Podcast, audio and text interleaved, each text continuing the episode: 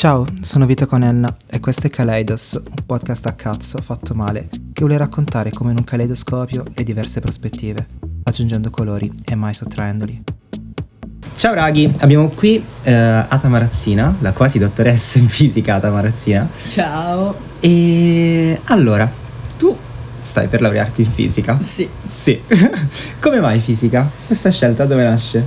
Ma penso che sia eh, sicuramente sempre stata una mia passione, lo è sempre stato da, da quando ho memoria, nel senso che le questioni riguardanti la fisica, il come mm, funziona la natura sostanzialmente, guardando la natura come il sistema più, più grande che tu possa immaginare, è sempre stato un punto di mio grande interesse. Uh, in particolare penso che sia nato nei primi anni di formazione quando ho subito um, avuto una come si dice? Una predi... predisposizione, predisposizione per le materie scientifiche. un imprint? Intanto quando hai scoperto che esisteva questo campo la fisica? Ho scoperto che esisteva la fisica uh, quando avevo 8 8-9 anni, ma in realtà la mia passione è precedente perché da quando sono piccola ho sempre, sempre guardato alle stelle con un certo fascino, al cielo stellato e anche a mm, cose più banali tipo perché le cose cadono, ma che cosa sta succedendo? Che è successo questa cosa? Mm, la, mi ricordo la prima domanda inerente a fisica che mi sia mai domandata ero in macchina con uh, i miei genitori, stavamo andando, non lo so, da qualche parte. Okay. E io guardando fuori dal finestrino ero tipo, ma come mai sembra che il resto del mondo si muova mentre io sono ferma, quando invece sono io che mi muovo? E soprattutto perché se qualcos'altro passa più veloce vicino a me io non lo vedo veloce come se lo vedessi se fossi sul bordo della strada ferma. È così. Lo insomma, vedo meno ho, veloce. Okay. Mi sono domandata ciò che si era domandato Newton con insomma, la prima relatività. Certo. E, e, sono sempre state domande che mi sono frullate nel cervello da sempre, anche come, come è fatta la materia, ma in che modo, cioè mi hanno sempre detto siamo fatti di atomi. Ma da piccolissima proprio? Sì, questo era fatto noto, diciamo, cioè a un certo punto, non so quando, okay. ho appreso che eravamo fatti di, di atomi. atomi e che tutte le cose erano fatte di atomi, questa cosa mi triggerava tantissimo perché non riuscivo a spiegarmi come mai fossimo diversi se fossimo fatti in realtà sì, sì, sì. della stessa Tutte materie cosa. diverse, colori diversi, sostanze e quindi, diverse. Quindi è stato questo, un percorso di interesse che poi mi ha portato a fare delle scelte più consapevoli alle medie quando ho dovuto scegliere il liceo e quindi mi sono optato per il liceo scientifico. Ok.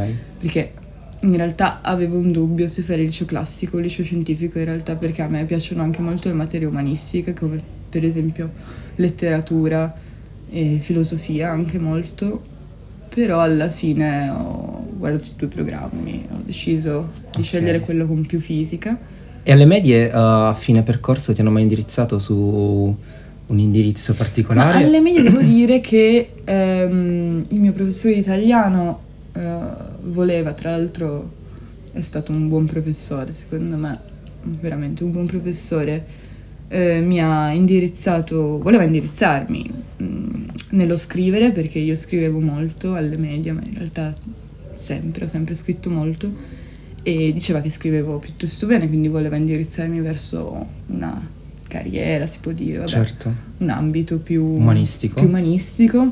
mentre la mia professoressa di matematica diceva che eh, in effetti ero piuttosto portata anche per quanto riguarda la matematica e quindi poi alla fine la scelta è stata mia, ho scelto di fare il liceo scientifico e ho scelto di fare il liceo scientifico dicendo io voglio fare il liceo scientifico perché voglio laurearmi in fisica. Ah, così, diretta? No, era, era proprio okay. stabilita come cosa. Infatti mi ricordo il primo giorno di liceo ci fanno, vabbè ma perché sai quando ti presenti con i tuoi compagni, certo. fai tutta quella cosa.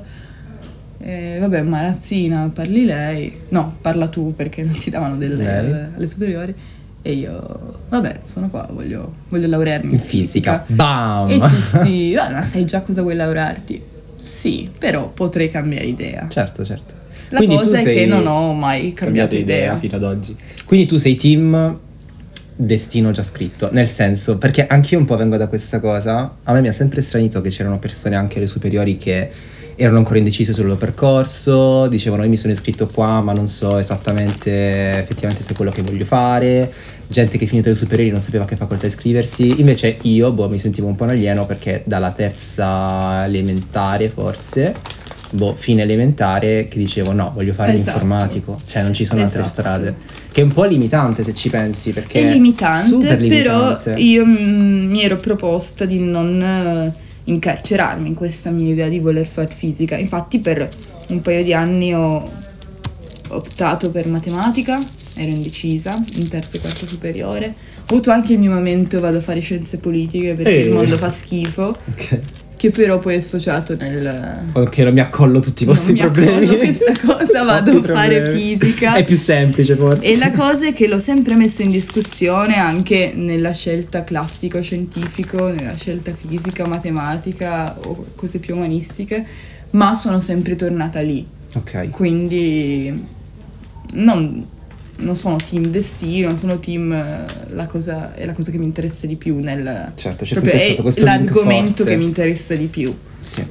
Non c'è niente che mi faccia emozionare come parlare di fisica con qualcuno e quindi E qua la gente dirà, ma come emozionare? Ma la fisica non è Ma la noiosissima. fisica non è noiosa, ragazzi. Ma la fisica non solo se La fisica è cosa. noiosa quando devi studiare il moto sul piano inclinato della massa di 3 kg con l'angolo di 60 gradi.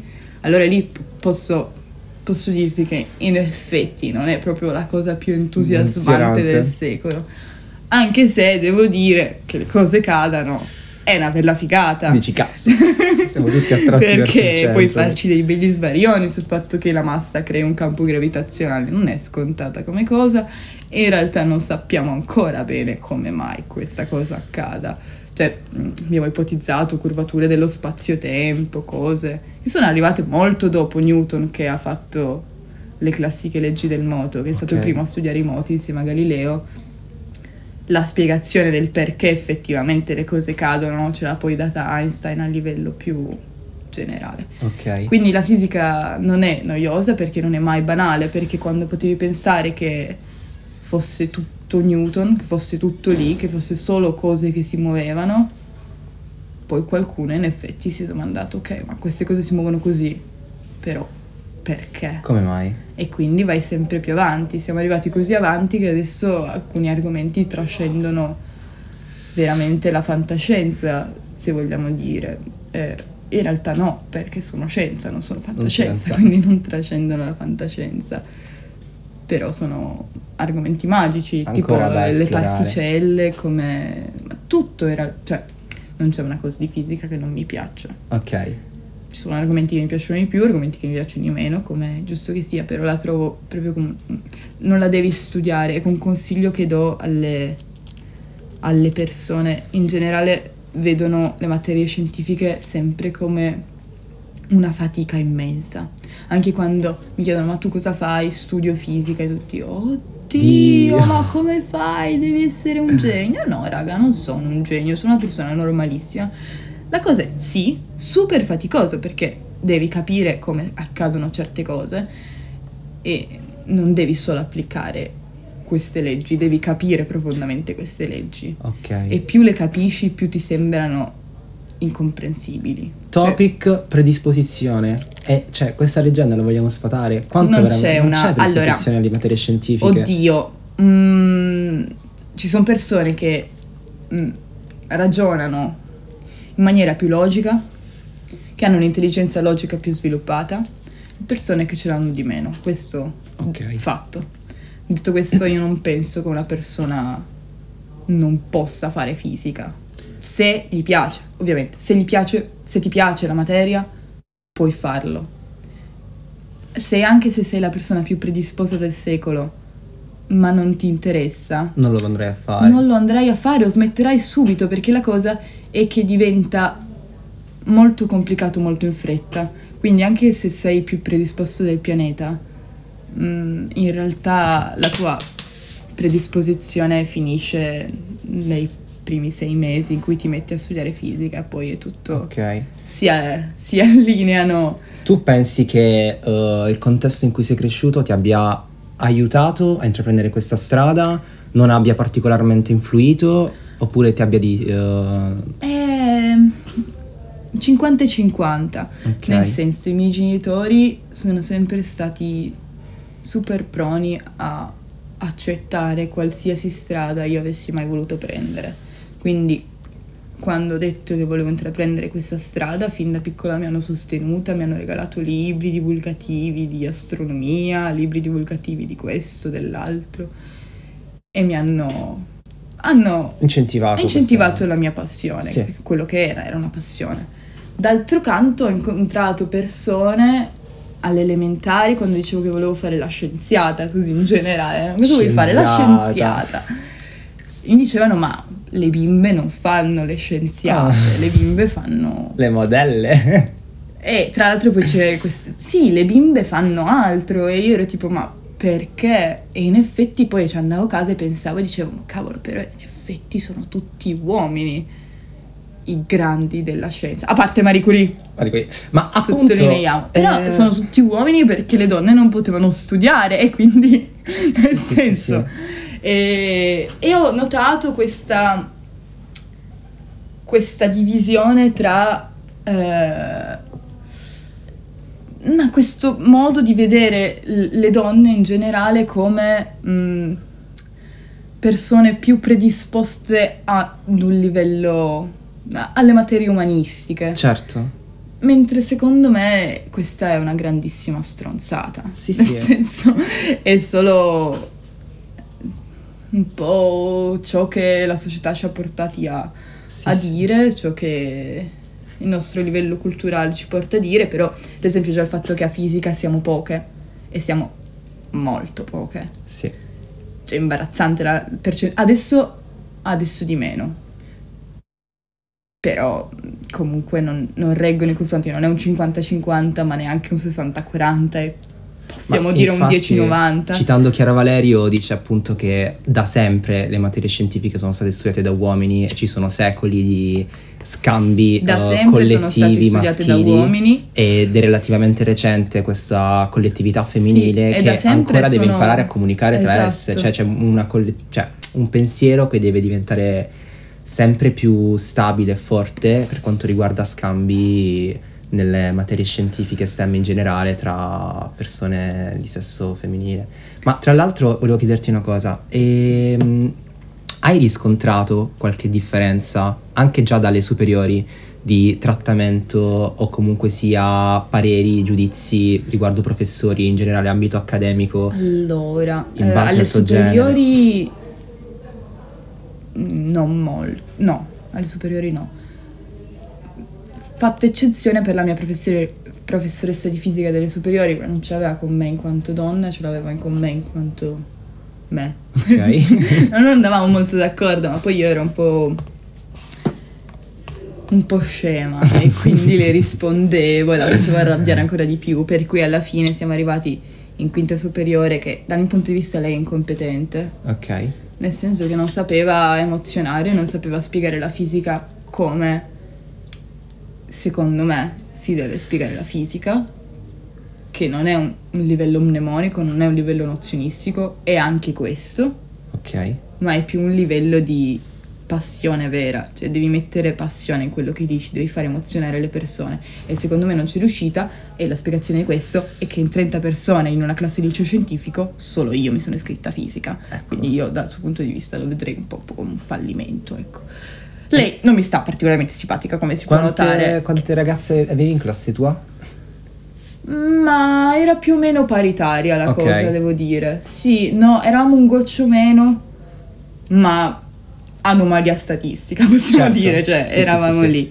No, no, grande, la grande differenza si vede a fisica nel dipartimento e comunque questa, questa signora mi ha detto, quando io l'ho detto che avrei fatto fisica, dopo che ho finito la maturità, lei mi fa, tu non ce la farai mai. E boh, potevi un saluto. Un saluto a questa secondo me, anche perché sono l'unica tua studente che vuole intraprendere ciò che hai insegnato tu. Sei un po' una merda. Sei cioè, un, sei po, una, una merda. merda, cazzo. E questa è stata una persona che di sicuro in realtà non mi ha svantaggiato perché la odiavo così tanto. Che ti ha dato lo stimolo di andarle contro. Quando mi ha detto questa cosa ho detto, ah sì? Ci rivediamo tra tre anni. Adesso, madonna, non vedo l'ora di arrivare da te con la mia laurea in mano. E a livello accademico, più che discriminazioni, ho notato delle, dei modi di porsi differenti. Perché secondo me non è una discriminazione voluta, ok. Soprattutto dalle persone più anziane. Più un bias eh, dato l'età. più un fatto che, per esempio, i professori più anziani hanno sempre solo lavorato con altri, cioè sono stati istruiti solo da professori, perché sono stati istruiti negli anni 60, Avevano- 70 e quindi non c'erano professoresse Avevano donne. colleghi solo maschili. Avevano colleghi solo maschili, hanno studiato cose fatte solo dai maschi, perché oggettivamente, raga, io ho studiato solo, a parte veramente poche, poche, poche eccezioni, solo nomi maschili, grandi nomi della Certo. scienza, della fisica, ripeto, a parte Marie Curie, sono, sono maschi. Sono maschi. E la cosa ti può influenzare a livello anche inconscio. Ma anche di senso che- rappresentanza. Tu non hai avuto Esatto, rappresentanza Io non ho avuto femminili. rappresentanze femminili, no, no, non ho, ma- non ho mai avuto fino, alle cioè, fino all'inizio dell'università, non ho mai avuto qualcuno con cui condividere la mia passione. E questa cosa ti ha svantaggiato in qualche modo? Secondo me sì, secondo me sì perché non potevo parlarne con qualcuno Certo. e quindi la mia passione rimaneva una mia passione. Molto solitaria. Era una- un interesse solitario che coltivavo in modo solitario, però la scienza non è, e su questo, questo ci tengo a sottolinearlo, la scienza non è un lavoro individuale, la scienza è un lavoro di gruppo, Super collettivo. è il lavoro più collettivo che abbia... che...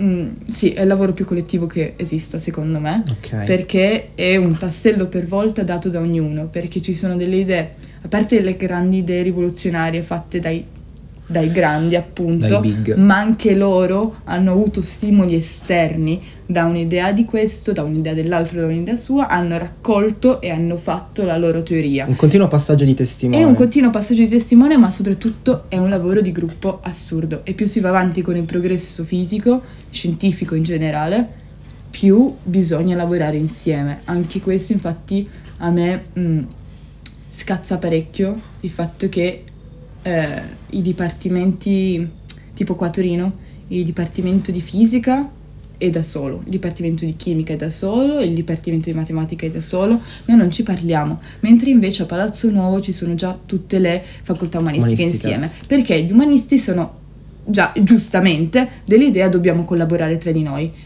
Anche i fisici, ma il fatto è che non ci hanno messo tutti Eh. nello stesso posto e quindi non possiamo farlo. E quindi io mi ritrovo ad avere delle lacune di chimica che potrei benissimo colmare se Con una chiacchierata con al una bar. chiacchierata al bar Non c'è un se centro. avessimo un bar in comune. Comune. Anche il fatto che le, le materie scientifiche siano staccate dalle materie umanistiche, anche questo mi dà fastidio perché no- non sono...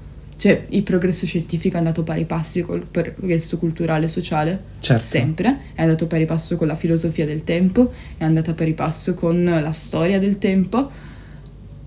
E Questa settorialità è super svantaggiosa. questa settorialità è super svantaggiosa, no, ma più che settorialità che è fondamentale nel quando si parla di scienze, perché non puoi sapere tutto. Sì, sì, però questa divisione Però questa fisica, divisione proprio fisica, secondo me è altamente Ci vorrebbe un svantaggiosa. campus alla decima, super Ci mega vorrebbe un grosso. campus dove ci sono tutti i dipartimenti e la gente si può incontrare e parlare. Perché io, infatti, una cosa che mi fa molto arrabbiare è il fatto che l'ignoranza scientifica sia molto più accettata dell'ignoranza storica, per esempio. Se io non so chi è Cristoforo Colombo, sono un ignorante. Giustamente Ok. sono un ignorante. Se non so le varie dinamiche della seconda guerra mondiale, sono un ignorante.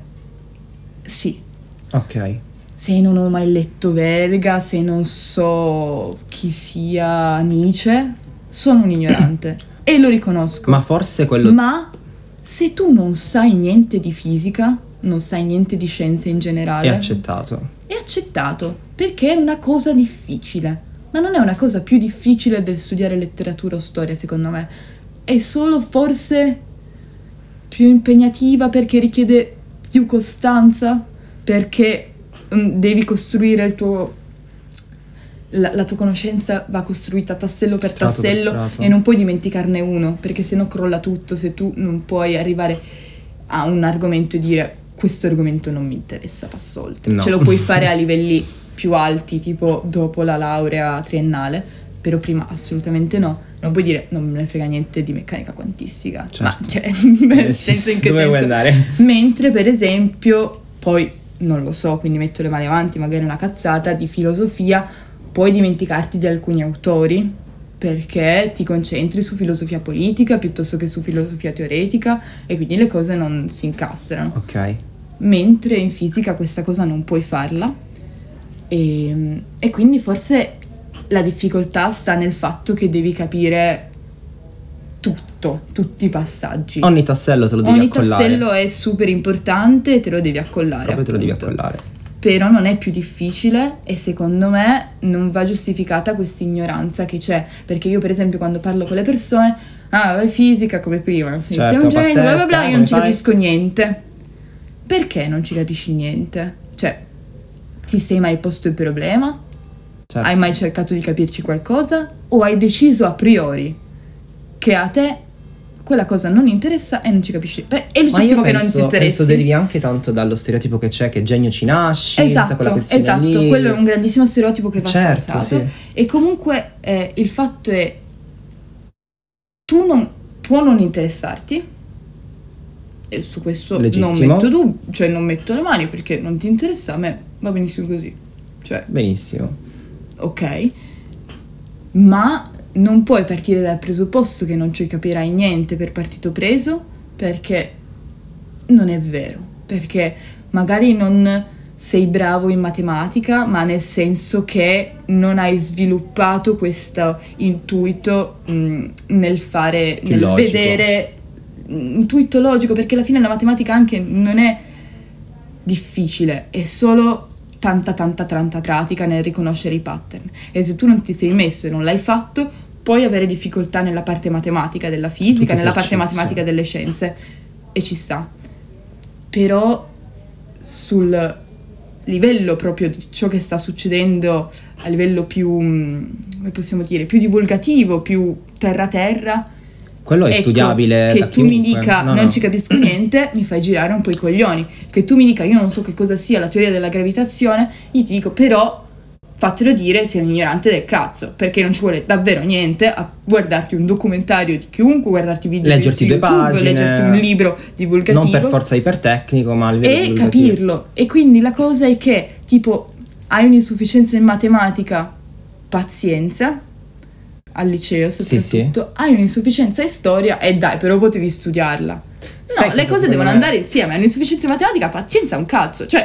Secondo me perché, vis- cioè, ovviamente immagino che sia stato costruito anche così il fatto, nel senso che, uh, per quanto riguarda la storia, eccetera, eccetera, sono materie uh, obbligatorie, nel senso sono previste obbligatoriamente dal piano didattico, mentre invece, boh, fisica dipende, perché non so Fisica neanche... dipende, però dico, io veramente, cioè, ho incontrato persone laureate, super grandi in materie umanistiche che non sapevano risolvere un'equazione di secondo grado e a me cadono un po' le palle perché ti dico, ma scusami, eh, No, no, la matematica... questa cioè, è sì. proprio ignoranza base nel non saper Sì, risolvere sì, un'equazione di secondo grado. Te l'hanno spiegato per forza, perché in qualsiasi scuola tu sia andato, le equazioni di secondo grado te l'hanno fatte. Le medie le hai fatte benissimo. Esatto.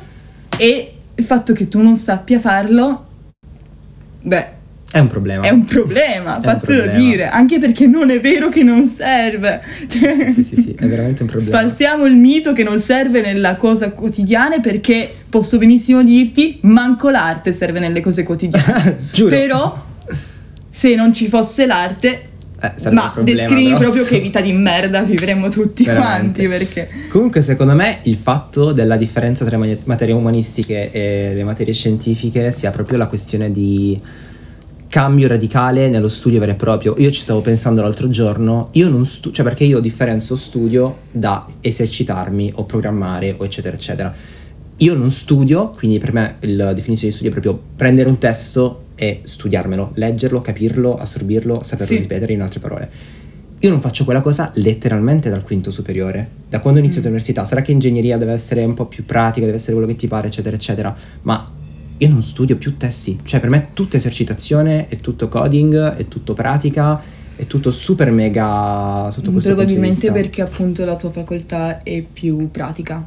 Ok. Mentre invece io fisica no, io Studi testi. Studio test, ma non studio, te- cioè non mi faccio quei 200 volumi che si studiano Sì, a letteratura, per cui io dico no, raga, come voi dite non ce la farei mai a fare fisica, io non ce la farei mai a fare quello, ok? Certo. Ah, per quanto mi piaccia e, e per quanto non vada fiera della mia ignoranza in materia, Ok. tra parentesi, non ce la farei mai, perché Zero. Sono tomi, sono... troppo, too much. Però no, studiare a livello più Ma di leggere un testo che- e capire è fondamentale in fisica, è fondamentale. Ma penso che è quello che blocca l'idea del fisico nel senso, proprio nell'approcciarsi, in generale nelle materie STEM, nel doversi esercitare, fare mille volte lo stesso esercizio, Sì, mille volte la stessa cosa. dico, È una volta che hai blocca, capito secondo me, Perché un- se non sei abituato a quel metodo di studio. Una volta che hai capito un concetto, ehm, che hai capito come funziona un certo fenomeno,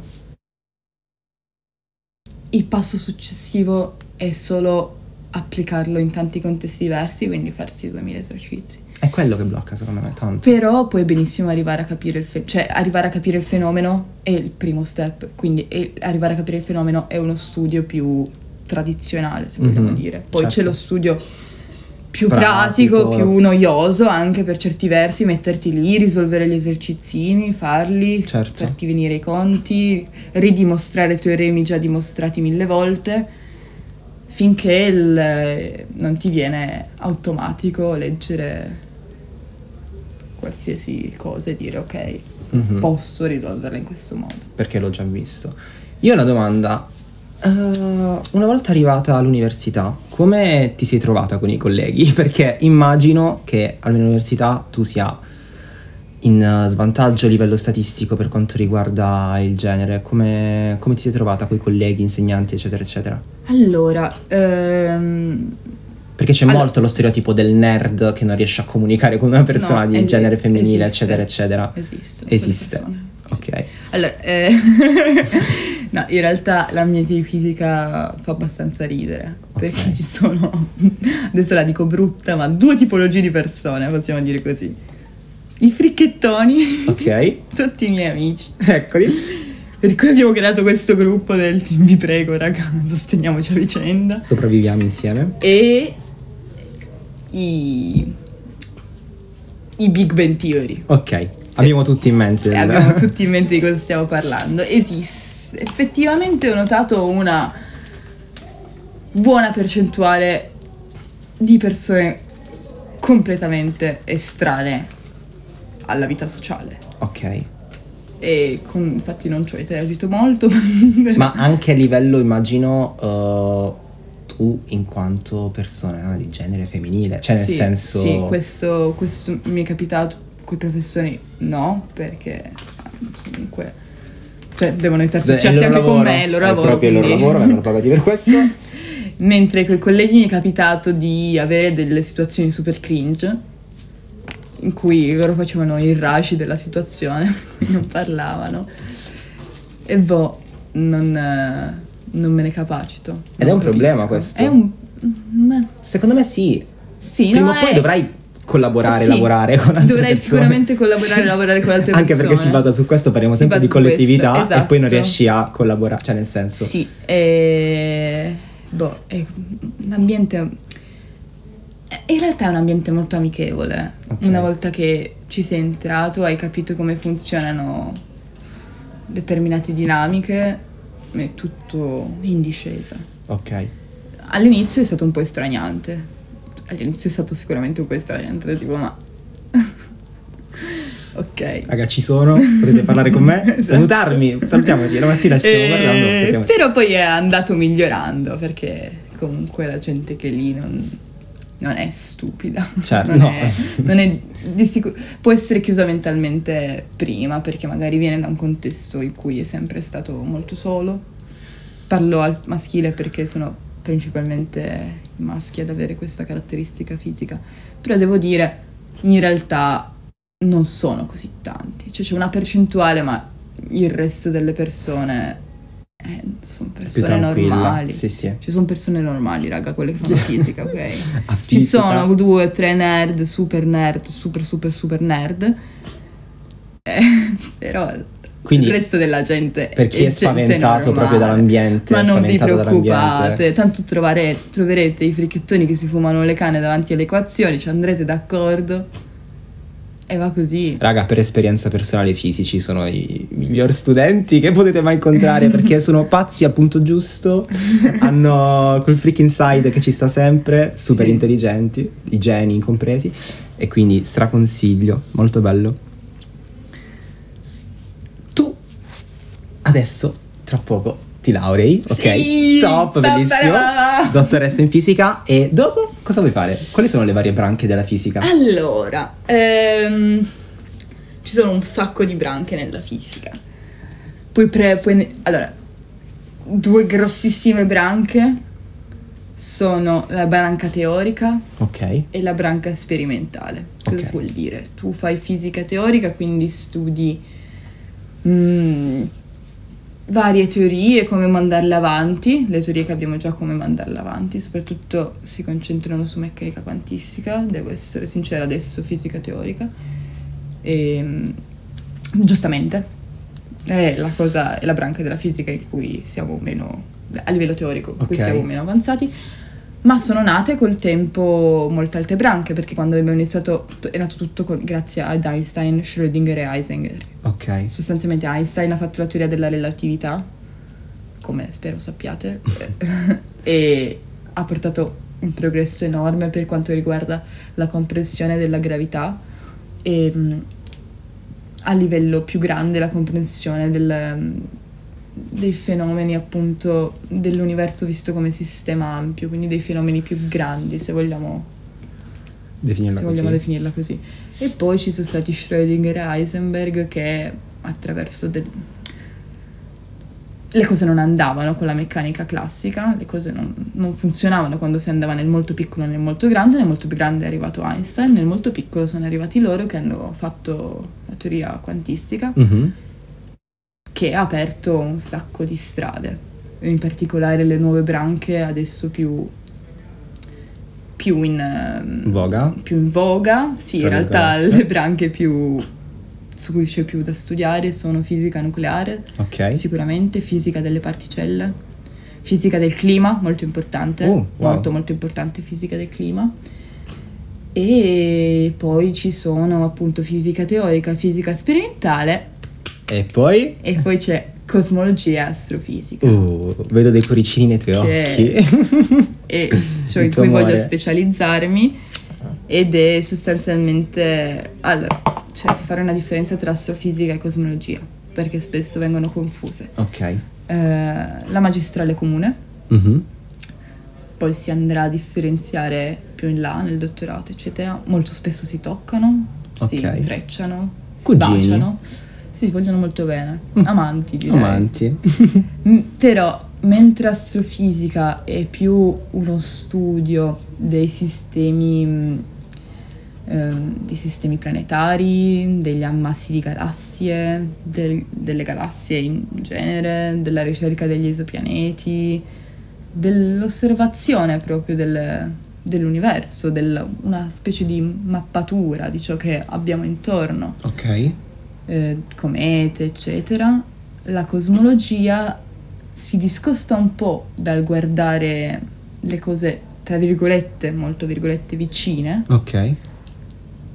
e si interessa più, ehm, il- più a un problema più esteso, ossia che cos'è effettivamente questo universo, cosa sono lo spazio, cosa sono il tempo e come si intrecciano spazio e tempo, cosa succede?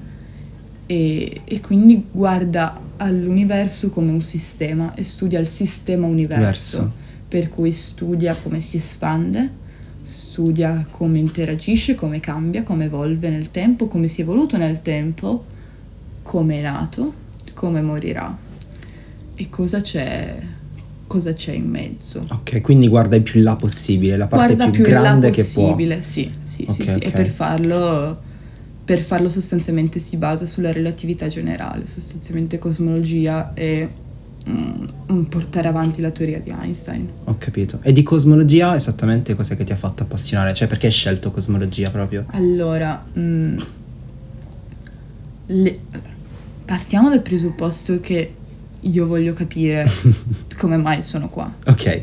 Ma non solo io, penso che sia la domanda che si fanno tante religioni. Che si fanno tutte le religioni sì. e che soprattutto penso che si siano fatti tutti gli esseri umani ed è la domanda che ha portato alla nascita della scienza. Ok.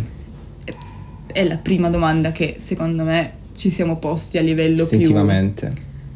Chi sono? Per, perché sono qua? E perché sono qua? Perché i miei hanno scopato, Certo. Andiamo avanti perché si è formata la Terra, perché si è formato il Sole. Perché si è formato il Sole? Perché si è formato il Sole, tutta l'evoluzione, eccetera. E arriviamo a... E, e prima il Big Bang.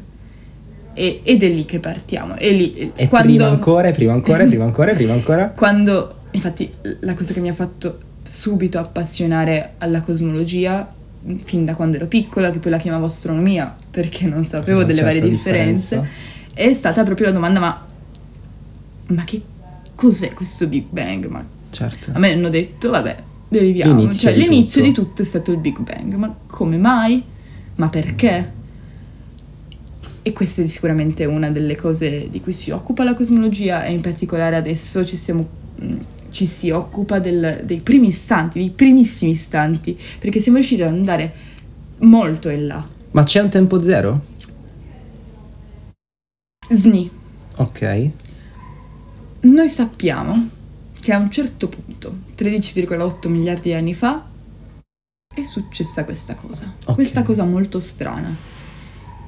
Dal niente, come possiamo definirlo, cioè da un Cos'è? ribollimento di energia. In questa pentola con questi In- però in nessun punto, in nessuno spa- in nessun tempo, perché se non sei in nessun punto non sei in In nessun, nessun tempo, tempo. perché Einstein ci ha dimostrato che spazio e tempo vanno a braccetto, e molto più a braccetto di quanto credevamo prima. Loro proprio anime gemelle. Proprio anime gemelle, non c'è uno senza l'altro, appunto, non c'è uno senza l'altro. Non c'era un tempo, non c'era uno spazio, Spazio. c'era qualcosa, la possiamo chiamare un- una sorta di energia. Se vuoi chiamarla Dio, chiamala Dio. Ok, però- c'era Dio che a un certo punto non chiamarla Dio. sta diventando catechismo. A una certa qualcosa è cambiato. E qualcosa è cambiato molto in fretta, in 10 alla meno 35 secondi. Oh, Siamo partiti dal niente ad avere un'estensione dell'universo. L'universo ha iniziato a espandersi, si è dilatato. si è dilatato, quindi ha iniziato a esserci anche il tempo. E di 10 alla 30, mi pare, volte quanto era prima, che Ok. prima era molto molto piccolo, possiamo Sì. considerarlo nullo, me ne è diventato gigante Tutto in, in tratto. 10 alla meno 35 secondi noi siamo riusciti a capire, parola grande, parola molto grande, a avere un'idea di cosa sia successo da quei 10 alla meno 35 secondi in poi, Mhm. ossia perché si sono formati i primi, i primi nuclei, i primi nuclei atomici che poi sono stati ciò che hanno formato tutto. Tutto. Sostanzialmente, ovviamente, più si espande, più si raffredda Ok. questo come qualsiasi cosa. E più si raffredda, meno rallenta. interazione materia-radiazione c'è, Ok. Quindi i fotoni eh, non interagiscono più così tanto con la materia, quindi non sfaldano più i nuclei che si formavano. E hanno iniziato quindi dopo, dopo un tot, dopo circa tre minuti, a formarsi i primi nuclei atomici, ossia neutrone e protone insieme. Neutrone e protone insieme è molto importante perché il protone non decade, mentre il neutrone ha una vita di circa 15 minuti. Quindi per fortuna ci siamo espansi abbastanza entro i 15 minuti perché se no non avremmo neutroni. Ok. Sarebbero morti tutti. Certo. E senza neutroni non abbiamo atomi. Atomi. C'è proprio questa cosa. Base, base. Questa cosa base. Non Ok. abbiamo i nuclei e non avere i nuclei è un po' un problema. Gli argomenti più fighi secondo te di cosmologia? Mm. Proprio super innamorata? La storia, questa che sto raccontando, svarione assurdo. Sì, sì, sì. A questa si aggiungono tre componenti che a me triggerano molto Ok. e sono il fatto che la materia barionica, cioè la materia fatta di atomi che conosciamo noi, sia solo il 5% della materia effettiva dell'universo E poi cosa c'è? e quindi ci sia un 95%, questo è stato dimostrato attraverso varie osservazioni di soprattutto ammassi di galassie, di come si dovevano muovere le cose intorno ad altre cose, che non rispettavano, non rispettavano la, La materia che teoria, conosciamo noi. la teoria e per cui si è andato a ipotizzare due fattori. Uno è la materia oscura, che compone il 26% del- della materia, e la materia oscura, per quel che ne sappiamo, noi abbiamo solo fatto osservazioni sul fatto che ci doveva essere più massa di quella che vedevamo, di quella atomica, Mhm. perché le cose si muovessero effettivamente come, Come si muovono? e questa materia, questa massa in più, l'abbiamo chiamata materia oscura. Noi non sappiamo cosa sia, abbiamo delle ipotesi però. Eh, ovviamente essendo materia deve essere fatta di particelle, per quanto ne sappiamo, Ok. e quindi devono essere particelle che interagiscono solo gravitazionalmente con la materia barionica ordinaria, quindi fanno solo massa, non interagiscono in modo eh, elettromagnetico, perché se non le avremmo osservate, Ok. non interagiscono con forza debole né con forza forte, o forse con forza debole sì, WIMP sì, Ok. e, e quindi sono poco interagenti, particelle e, Che compongono questa materia oscura? Questo sappiamo per ora. Ci sono vari esperimenti in gioco per cercare di, di Ed è trovarla. il 20% dell'universo. 26. 26. Eh sì, è un bel po'. Eh sì, un sacco. E- ed, è, ed è fondamentale. E il resto, il resto è derivato dal fatto che ci siamo accorti a un certo punto che allora, l'universo si espande per la Mhm. forza iniziale del Big Bang. Sì. No. Ok. Però tutti hanno pensato si espande ma decelera. Mhm. Era la cosa più sensata da pensare, no? Eh, forza iniziale, lui si espande, Boom. poi si espande sempre di meno. gigante, si la cosa che raffredda. abbiamo scoperto è che si espande sempre eh, accelerando invece che decelerando. Ah, Quindi l'espansione va sempre più veloce ok. e questo ci ha triggerato perché Fino a che Mm. punto arriva? Cioè all'infinito? cioè, Tende in che all'infinito? senso l'espansione va sempre più veloce? Perché ci sia un'espansione più veloce ci deve essere qualcosa che spinge. Perché se fosse solo la forza iniziale, non si spiegherebbe perché a un certo punto le cose iniziano a Ci vuole un motore che continua a Ci- buttare carbone. Esatto. Questa energia noi l'abbiamo chiamata energia oscura e abbiamo ipotizzato che sia una sorta di energia contraria alla gravità e che quindi fa l'effetto opposto, invece di attrarre gli oggetti, Spinge via. li spinge via e è dimostrato l'universo accelera e il restante quanto abbiamo detto il restante 69 Ok. se non sbaglio per cento è energia, Energia, oscura. oscura. Quindi la maggioranza dell'universo è composta da questa energia che ci spinge questa energia via. che ci spinge via e infatti eh, arriveremo secondo le teorie ed è la cosa più probabile oggi? a una morte termica dell'universo per cui tutte le cose sono così distanti tra loro che, fe- non si ferma- interagiscono più e quindi Ma muoiono. zero Kelvin? Quindi si ferma anche il tempo? Eh sì. Eh sì, perché se le cose sono così distanti e non interagiscono non ha senso parlare di tempo. Eh sì, sì, sì, infatti. Quindi Sì, morirà tutto in questo modo desolato. non ci sarà più Non nulla. sarà più nulla. Ma non ti Nulla. preoccupare, sarà... Ma questo tutto surriscaldamento globale, queste cose, un po' di calore ci porterà in qualche modo, no? No, invece no, zero Kelvin. Bello. Ehm, e poi, vabbè, ho dimenticato, ho dimenticato la mia passione più grande, ok. che sono i fucking buchi neri. Ah. I buchi neri mi triggerano tantissimo. Quanto sto usando questa parola? E i buchi neri sono. sono. penso. gli oggetti più misteriosi dell'universo. Descrivo la faccia di Ata in questo momento, è estasiata, veramente innamorata. I buchi neri sono strani e sono una. un caso particolare della teoria della relatività, per cui un certo Schwarzschild, Carl, tra l'altro era un tipo in trincea nella prima guerra mondiale, ha fatto sta teoria, perché era appassionato di fisica. Così, tra, L'ha scritta da Einstein. tra una battaglia Sì, e l'altra. sembra. Sì, sì, sì. Vabbè, è stato, cioè comunque lui è un grande. Sì, sì. Ha preso le equazioni di Einstein, ha fatto questo caso particolare, ha dimostrato che per masse molto molto grandi, quello che si crea nel tessuto spazio-tempo del mon- del- dell'universo è una singolarità. Per cui la massa è così grande che curva lo spazio. Lo spazio-tempo possiamo vederlo come un lenzuolo. Sì, classico esempio. Ogni massa crea un Palla da buchino. bowling, quelle cose lì. Crea un buchino. Sì, Se tu ci messi una massa più piccola intorno, questa inizierà a girargli intorno. Easy. classico. Sì. Ora, se tu hai una massa davvero grande, non fa un buchino, fa un bucone. Va super giù. Va super giù. E dilata questo, questo lenzuolo. questo che fa il buco nero, va, va tira giù il lenzuolo dell'universo. E perciò abbiamo in un punto un sacco di massa per cui non passa più il tempo sostanzialmente. Non, non ha più senso parlare né di spazio né di tempo, perché il buco è così profondo e così piccolo che possiamo vederlo come una singolarità dello spazio-tempo, un luogo dove lo spazio e il tempo non esistono. Ok, e avendo questo buco molto molto profondo.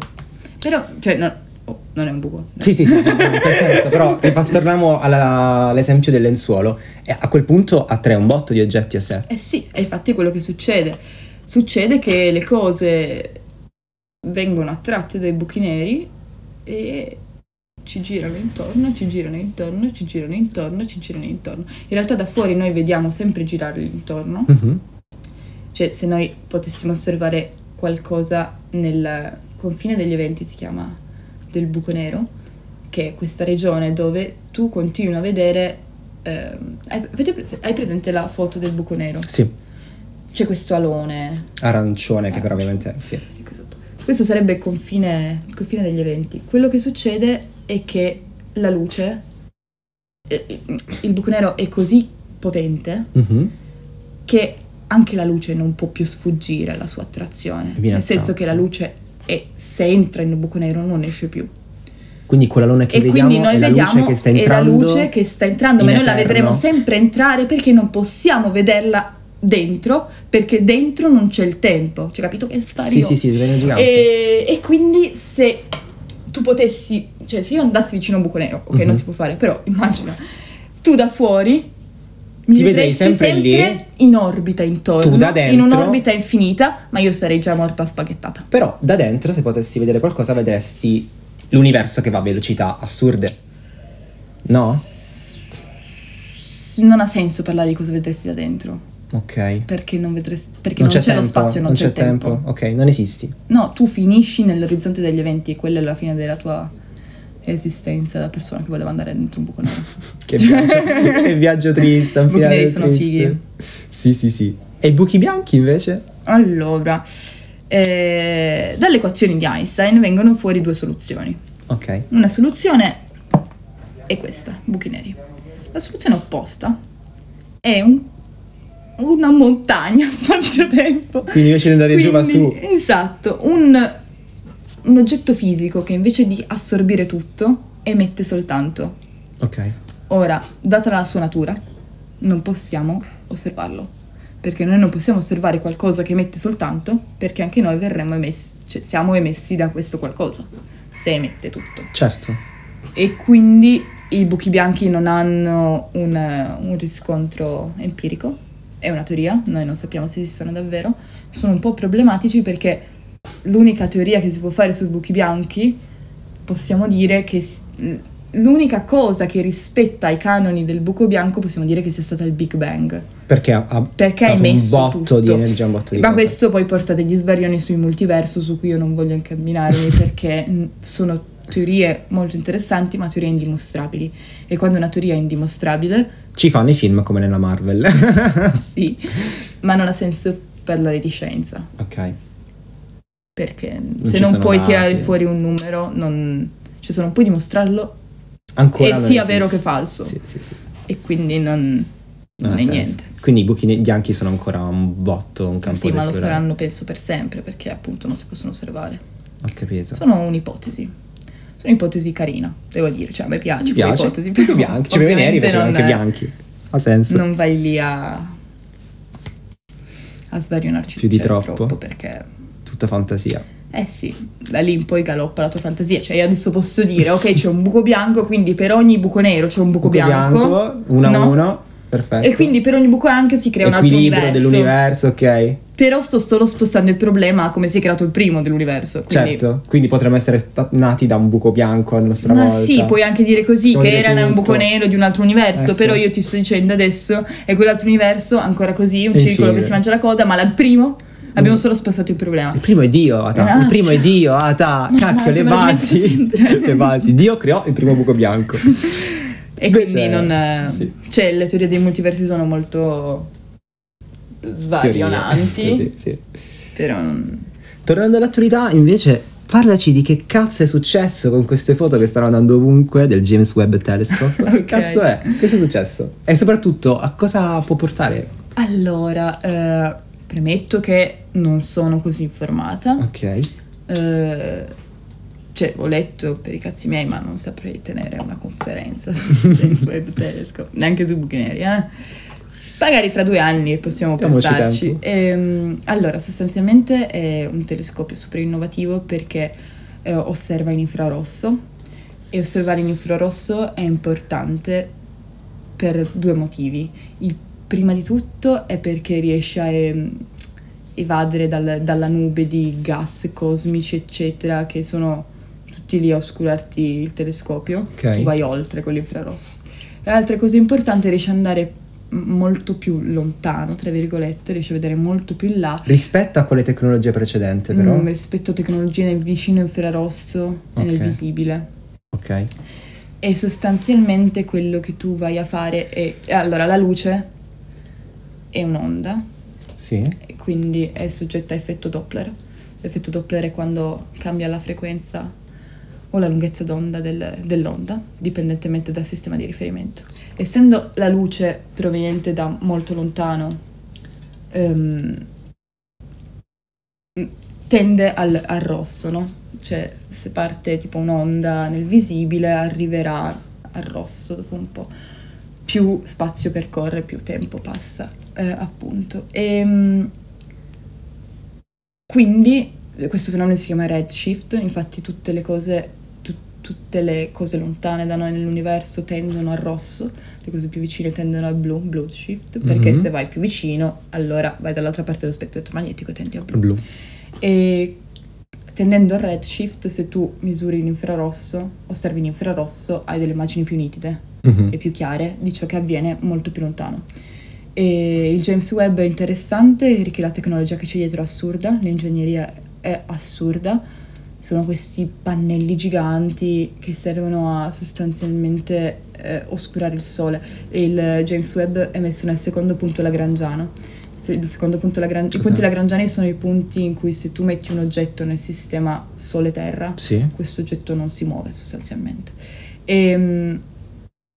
e nel secondo punto lagrangiano la Terra è sempre davanti, quindi è sempre oscurato, non vede mai il Sole. Sole, perfetto. Quindi ottimo se vuoi fare misure, perché non hai la luce Una solare che ti... di questo sole che rompe il cazzo. Esatto, e quindi è, fighissimo, le immagini che sono venute fuori sono bellissime, se le confronti con le immagini Hubble che sono state fatte nel vicino infrarosso nel visibile, noti la, Differenza di qualità. la differenza di qualità. Sì. Pazzesco. Sì.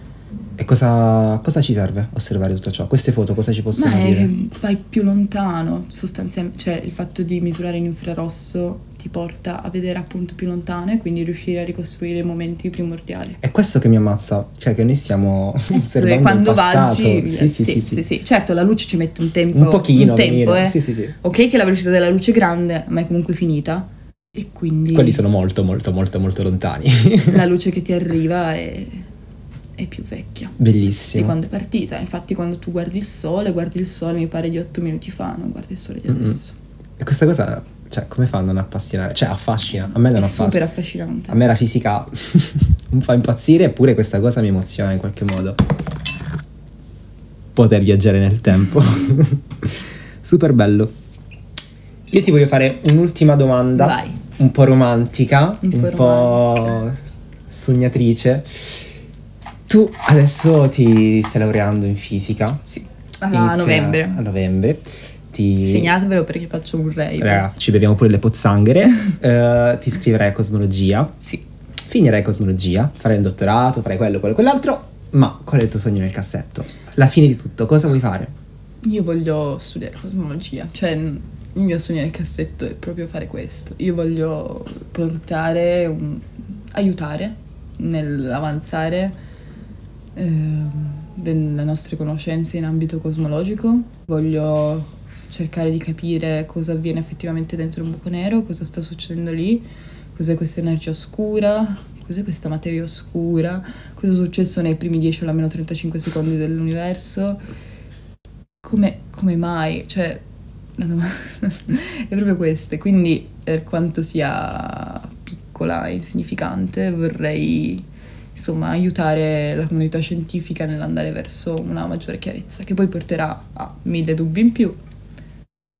Però se riesco a metterci anche un tassellino in più, più. a riuscire a capire qualcosa in più di questo sistema, beh, io sono sono contenta. Il fine è la fame di conoscenza. Il fine è la fame di conoscenza, sì, Bello. assolutamente. È quello che è. E dare un mattoncino Lego al prossimo. Esatto, sì. Bello. Portarlo bello. un po' avanti così da facilitare la strada. Speriamo che ci arriviamo. Speriamo di non estinguerci esatto, nel 2040. Non rendiamo vano tutto raga. questo lavoro, raga, per favore, per favore.